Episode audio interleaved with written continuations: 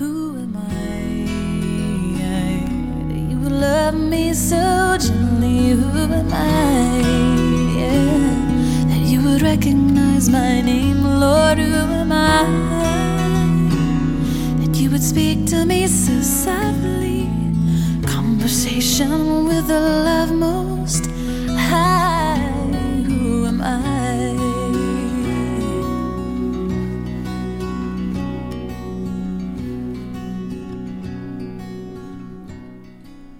I know who I am in Christ, and I know that He has given so much to me.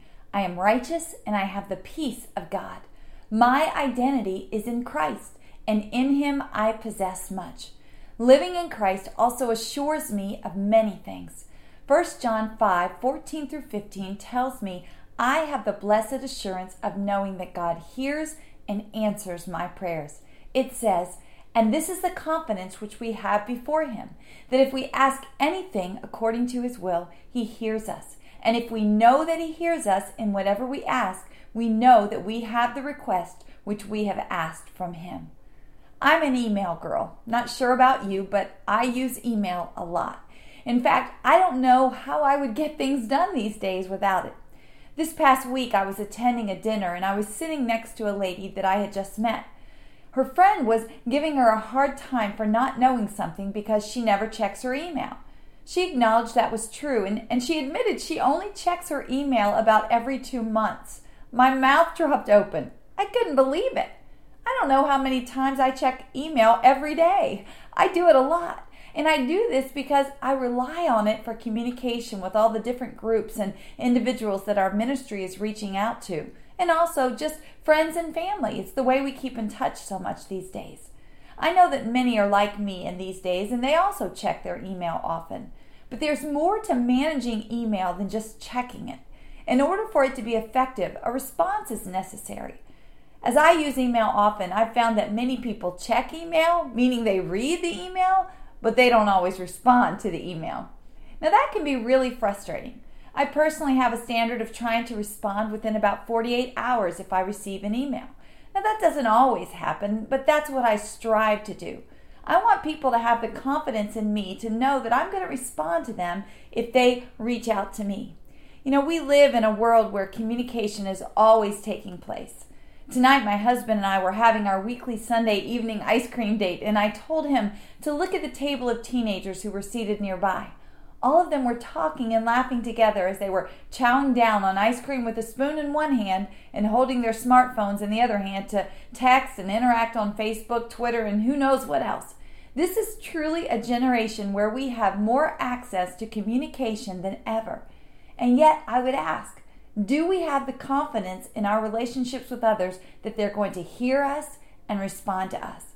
Will they even check their email? Or should I plan to wait two months and hope they read it and saw it? And if they do read it, can I be confident that they're going to take the time to answer? And what about the text that I send each day? Can I know that they're going to be read? Can I know that I'm going to get a reply? And what if I post something on Facebook? Is anyone really going to pay it any mind? Will they give me a thumbs up or maybe even post a comment in response? Communication certainly flies these days. But even if we are communicating, we can't always be confident that others are going to communicate back. We all know the sting of that, or maybe I should say the frustration of that. Even with all the tools, communication still depends upon the whims and patterns of people. But in our relationship with God, things are very different. We have a strong assurance of communication before Him. Our verse this week makes this very clear.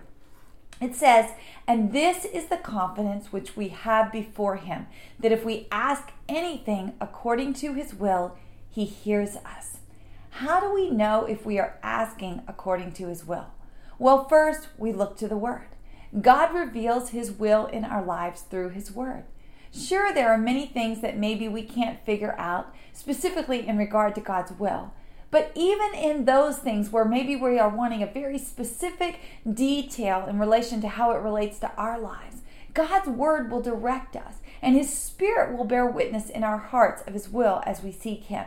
He'll also use other people to share wisdom as we seek godly counsel and look at the godly lives that they lead. God knows our hearts, and He knows whether or not we're really seeking His will above our own.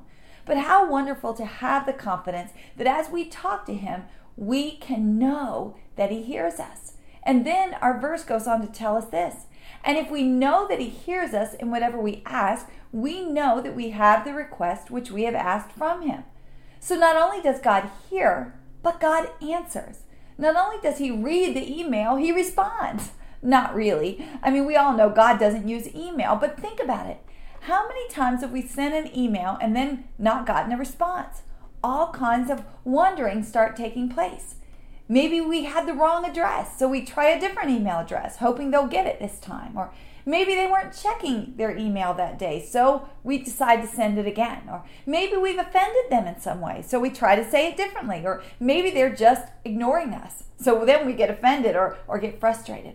On and on it can go when we reach out to someone and they don't respond. But the confidence we have in our relationship to the Lord supersedes all that.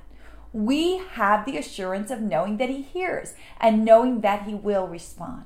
Now, I know what some of you are thinking. You're thinking about the moments when it seems that God is not hearing. You're thinking about the times that it seems like God is not responding. I understand. Been there. Felt like that too. Often. What do we do with those thoughts in relation to the message of our verse this week?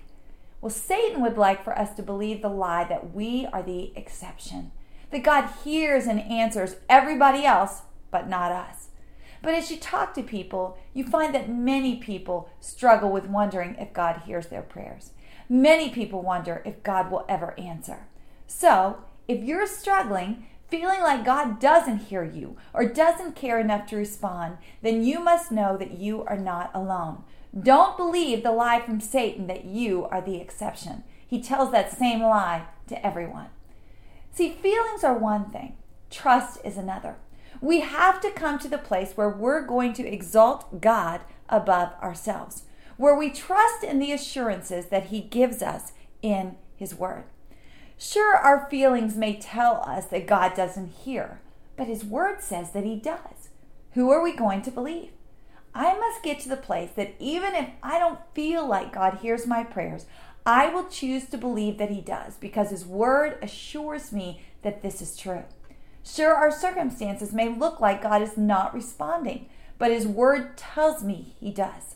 As I read His Word, I find that many times God was working when it looked like He was not.